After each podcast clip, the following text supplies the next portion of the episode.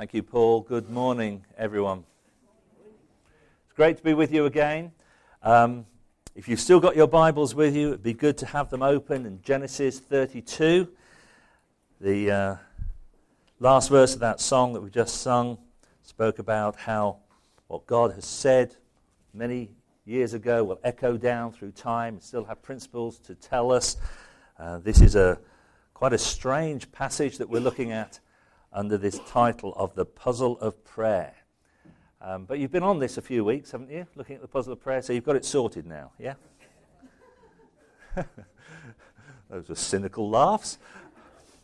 If it was a uh, puzzle of a, a, jigsaw, have you got the outline? Yeah, or are you starting to fill it in, or are you still just working out, I don't even know what shape this is? It really is a puzzle, isn't it, a prayer? But if you think about it, prayer Perhaps not in the form that Christians um, really think about it and speak about it, but the response of prayer is almost a natural thing, almost for every human being. Um, if you're in a bad situation, you say, Oh God. It might not be articulated quite in the way that we would like it articulated, but it's the calling to something, someone outside of us. I don't know if you saw some of the interviews that took place after that terrible minibus accident on the M62, uh, where those girls going to that hen party, and one, one died and some are still critical. And they interviewed people in the village from where those women came, and uh, the response was, well, um, our thoughts and our prayers go out to them. It, it's something almost naturally that we do, isn't it? We, we, we pray. Um, and of course, for us Christians, as you read in God's Word, it is a, a beat that you'll find time and time again from the people of God. When times are good, they pray. When times are bad, they pray. When there's a decision that needs to be made, um, we pray. It's there throughout the Bible. But this morning, we're looking at this business of praying when times are tough, praying when all is not well.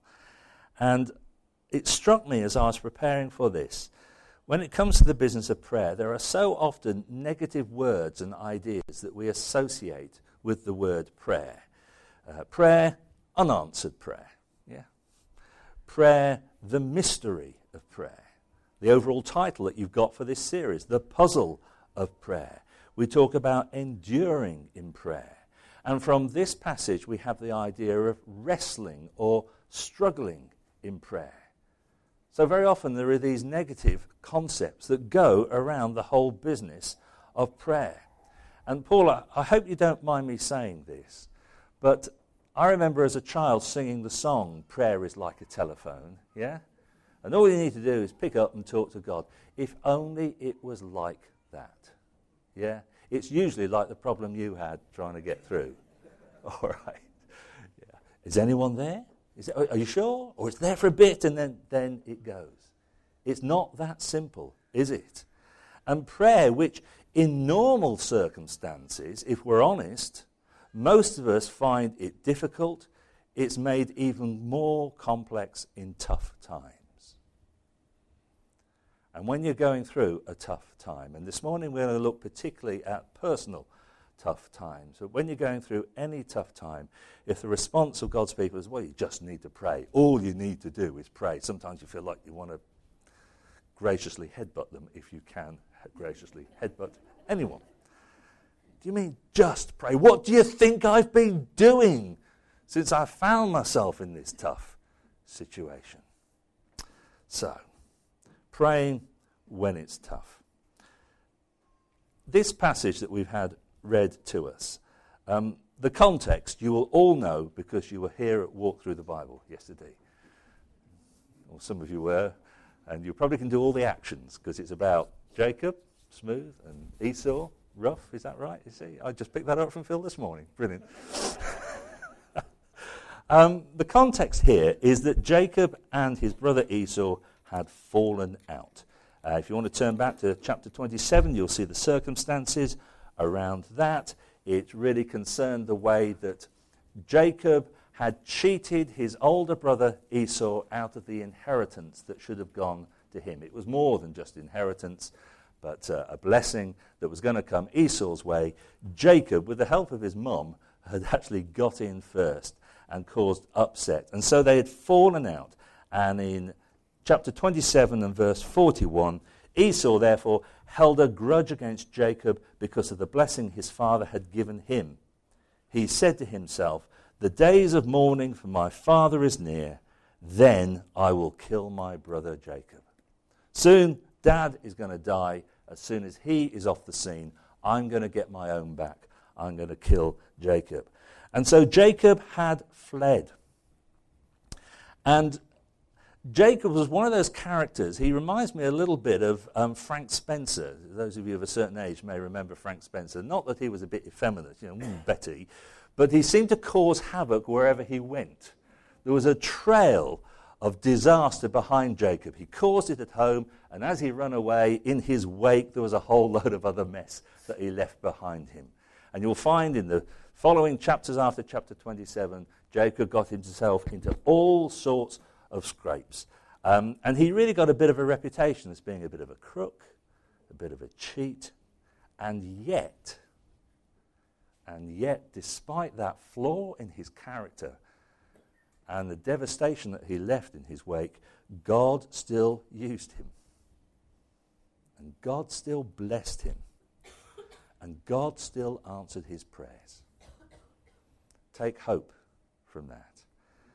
Um, it's not uh, an excuse for us then to be like Jacob, but it is an indication of God's grace. That he still answers the prayers of the most crooked individuals. And so there is hope for us. And so 20 years later, Jacob and Esau meet. And Jacob is concerned. How will Esau react? Will he carry out that threat? Uh, he has a great concern for himself and his family. In the reading that we had in chapter 32, it's summed up in verse 11, which is the heart of the prayer here. Save me, I pray, from the hand of my brother Esau, for I am afraid that he will come and attack me and also the mothers with their children. Jacob's troubles, the particular problem that he was facing here, was largely because of his own stupidity and his own willfulness. Um, others were involved as well. Esau was not innocent in this at all. In fact, the reason why Jacob took advantage of him 20 years over, uh, 20 years before, is because Esau himself was basically um, a bit greedy, and he didn't value what he was going to inherit. And in Hebrews in chapter 12, you needn't turn to it, in Hebrews chapter 12 and verse 16, uh, the writer of the Hebrews says this See that no one is sexually immoral or is godless like Esau, who for a single meal sold his inheritance rights as the oldest son. So Esau was also implicated in the troubles that Jacob was finding himself. But I think there's an important principle here that we can take heart from. And as I said, it's not an excuse for sinfulness or willfulness or deliberately going our own way. But with this whole business of praying when the going gets tough, yes, we can still pray when the going gets tough, even if the toughness, even if the situation we're finding ourselves in is a result of your own stupidity. Sometimes we think, because we have gone wrong and we know we have gone wrong, therefore God is not going to listen to us. God is gracious, and He will. Of course, there needs to be repentance and humility and an understanding of why we're in the situation we're in. But the lines, the communication lines, are not always severed permanently because of our stupidity. Again, grace reigns here. And that's one of the lessons we can learn from Jacob. Even if the circumstances that you are going through at this moment are the result, the result of your own sin, your own stupidity, if we humbly come to the Lord, He will still listen. Well, what was Jacob's particular concern? What was his trouble in this situation? Well, we've already alluded to it there in verse 11. Save me, I pray, from the hand of my brother Esau, for I am afraid that he will come and attack me, and also the mothers with their children. Basically, Jacob was worried that he was going to be annihilated. His brother was going to carry out his threat and kill him, and also kill his family as well. And what does Jacob do? Knowing that that was his personal problem? Well, he expresses his troubles to God. That's what he does. Lord, these are my concerns. Lord, this is the way I think this is going to play out. We're very good at that, aren't we? You know, sometimes I can find myself in a situation, and in the fraction of a second um, between the time when I've uh, heard the news or find myself in a situation before I act, I can play through everything that's going to happen. Have you ever done that? Um, sometimes when I'm expecting a phone call and I hear the phone ring, before I pick it up, I've arranged so many things in my mind because this is what's going to happen. And we're clever at that. And, and Jacob was doing that. He was saying, This is the situation I'm in, and this is how it's going to play out. Esau is going to annihilate us. I cannot see a way out of this. But what does he still do? Lord, I pray to you. This is the way I think it's going to play out, but I'm going to hand it over to you.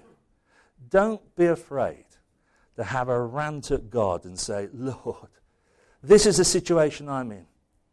I can't see a way out. If it was left to me in my circumstances, this is the way it would play. But Lord, I hand it over to you. Ian Barclay, who was a, a preacher on the south coast um, oh, a few decades ago now, um, was in Christian ministry, and uh, he tells a story how he was going through a particular tough time. And he was at home in his own study, and he was just mulling through his mind all the problems that were weighing down on him. And he said a picture came to his mind of a pyramid upside down, and the point of the pyramid was right in the middle of his neck here. And he just felt it was like a great weight down on him. And he was going through all the scenarios that his troubles were calling him, uh, uh, um, the, the, his troubles were causing him. And he just thought, I just can't take this. And he got up from his study and he went through to the lounge where his children were watching an episode of Blue Peter. Um, the Blue Peter presenters had just returned from a trip to Egypt where they had visited the pyramids. And one of the presenters said, and the average pyramid weighs and he said how many million tons the average pyramid weighed. And Ian Barclay just suddenly realized, well, that's why I can't take it. because if the average pyramid weighs that much, there's no way I can bear that on my shoulders. And then a verse from the Bible came to his mind that the government shall be upon his shoulders. So in his mind, he said, Lord, you take it. You have it on your shoulders. You can take it you can take the strain. It is good to have a rant at God sometimes and say, Lord, this is just too much for me. You see it in the Psalms, don't you?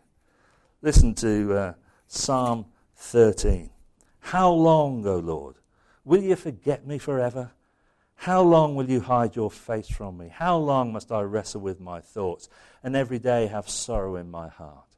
How long will my enemy triumph over me? Look on me and answer, O Lord my God. Give light to my eyes, or I will sleep in death. Later on, Psalm 40 and verse 12. For troubles without number surround me. My sins have overtaken me, and I cannot see. They are more than the hairs of my head, and my heart fails within me. Jacob was concerned that he was going to be annihilated. He could just see how it was going to play out. But Lord, over to you. Over to you. This is how I feel. And sometimes they're the most honest prayers, aren't they? We just say, Oh, Lord, this is how I'm feeling. This is the situation. But Jacob glimpsed something of a bigger picture here. Um, back to chapter 32. Um, he says to the Lord, Lord, my worst fears don't seem to fit in with your plans. This is what I think is going to happen. But verse 12, but you have said, I will surely make you prosper and make your descendants like the sand of the sea, which cannot be counted. My worst fears aren't fitting in with what your word says. So he's seeing a, a different scenario. This is the now. This is what I perceive is going to happen. But you've got something else which doesn't fit in with the way I think it's going to work. Um,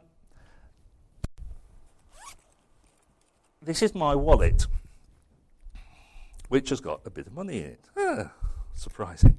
But like most wallets, or I guess ladies' handbags, it's got a lot of other stuff in there as well. And one of the things I've got in here is this card.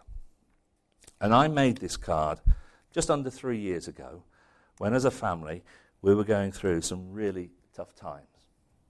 And um, it was very interesting. We got the news of what was happening to us, and some of you are aware of what we've been through, and um, uh, no time to go into the detail now. But within about half an hour of us beginning to realize the seriousness of the situation, into my mind popped a verse from the Lord. And perhaps this is one of the times when the connection was made two ways. And God spoke to me through his word. And this verse from the Psalms came to me Commit your way to the Lord, trust in him, and he will do this. He will make the righteousness shine, make your righteousness shine like the dawn, the justice of your cause like the noonday sun. Psalm 37 5 and 6. And so I got these cards just printed up and I passed it out to the rest of the family. I said, hold on to these, put them in your wallet, stick them on your fridge, do whatever. And, and that's what we've, we've done as a family. And there were times in the middle of that trouble when I didn't pray. That's one thing that trouble does to you. Actually, it means that you don't pray. So I freely admit there were times when I just didn't pray. I just hadn't got the energy to pray. There were loads of times, therefore, I didn't feel like praying, but I still prayed almost grudgingly. And there were times when I prayed saying, Oh Lord, I don't know what you're doing here. And I was having the rant sort of situation. But at the backdrop of whether I felt like praying, whether I was praying or not, whether there was any faith in the prayer I was praying, I kept this before me and I still keep this before me because we're still in the trouble, really. We're not completely through it. Lord, this is something that you have promised because you gave it me right back at the very beginning and I, I didn't sort of arrange this. You, you, it's something you said to me, a promise that you gave to me. And I can't still see how this is going to be completely fulfilled, but I'm trusting you. My circumstances say one thing, but your word says another. Lord, I'm totally confused. I know what I would like. I know how I would like to see this worked out. But if you have a different plan, if you have a bigger plan, in fact, I'm sure that you have a better plan then over to you.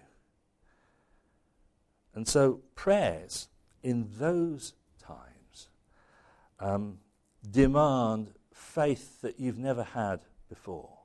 They really demand prayers of faith to say, Lord, give me a bigger picture. Show me what you're doing in this situation. I would like resolution here. I would like the now sorted. But you're dealing with the then something else. Give me a glimpse of that. Show me what you want. And that's what Jacob was doing. He was saying, Lord, I feel I'm going to be annihilated. That Esau is going to come and kill me and wipe my family out. But actually, you've said that through me, you're going to do something great. I don't see that because my circumstances seem to contradict what your word has said. But I'm going to trust your word. I'm going to trust your word. So give me a bigger picture. And so what happened? What happened? Well, chapter 33 tells us what happened. They met, and everything was okay. Oh, wonderful. They lived happily ever after. Prayers were answered. But Jacob was not the same man. Not just that he had grown in the 20 years, because we have this really strange encounter in verses 24 to 31, where Jacob wrestles with a man who he believes is God. And I'm not sure what was going on here. But what was the result of this encounter, this struggle, this wrestling? Well, Jacob was permanently scarred. Something happened to Jacob that was with him for the rest of his life. And you've probably heard it said, if you haven't heard it said, you'll hear it many times when people talk about prayer, that prayer doesn't just change situations, it changes us. And I think this is perhaps one of the main purposes of prayer and one of the lessons that we learn when we pray during tough times. That it doesn't just do something to the situation that we're praying about, but it does something to us. It molds character and it leaves reminders. And so from this point on, every time Jacob moved, he'd be reminded of his encounter with God, wouldn't he? Because he'd be limping. He'd be limping. And he'd think back to that time when he really wrestled with God. I know, I know that I am not the same man that I was three years ago. The trouble that we went through and the prayer that we went through has done something to me. It has shaped my character. Um, it has scarred me. But perhaps for the good, if that's possible, because I'm now less self sufficient. I think I'm a little more sympathetic. I'm certainly more dependent. It has caused a limp in my soul. And in a sense, I'm grateful for it. It's done something in me that good times can never do. But prayer in the troubled times have affected me as well as done something in this situation. So take time for the rent. Ask for the bigger picture. But be prepared to be changed. God, what do you want to do in me?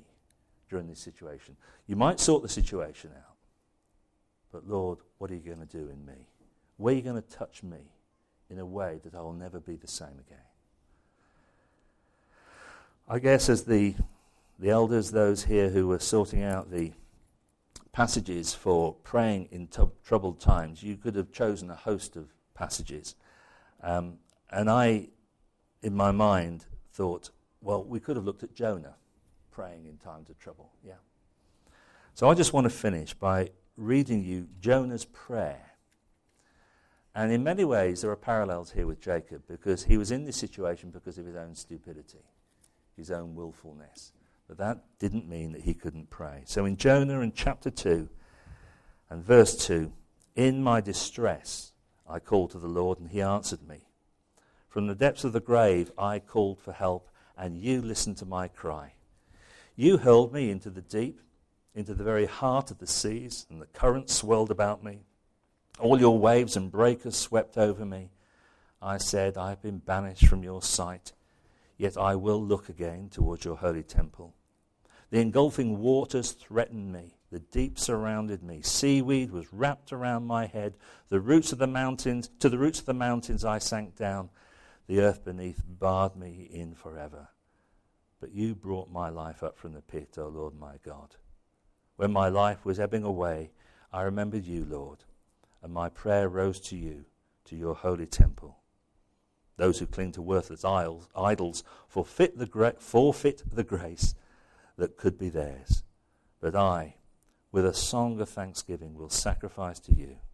What I have vowed, I will make good. Salvation comes from the Lord. And the Lord commanded the fish, and it vomited Jonah onto dry land. Let's pray together. Lord, I pray particularly for those who are going through difficulties at the moment. And perhaps the last thing they want to do is pray. That you just don't seem to be there. Wonder if you've ever been there. Oh Lord, I ask that you will strengthen them and you'll help them just to cry out to you.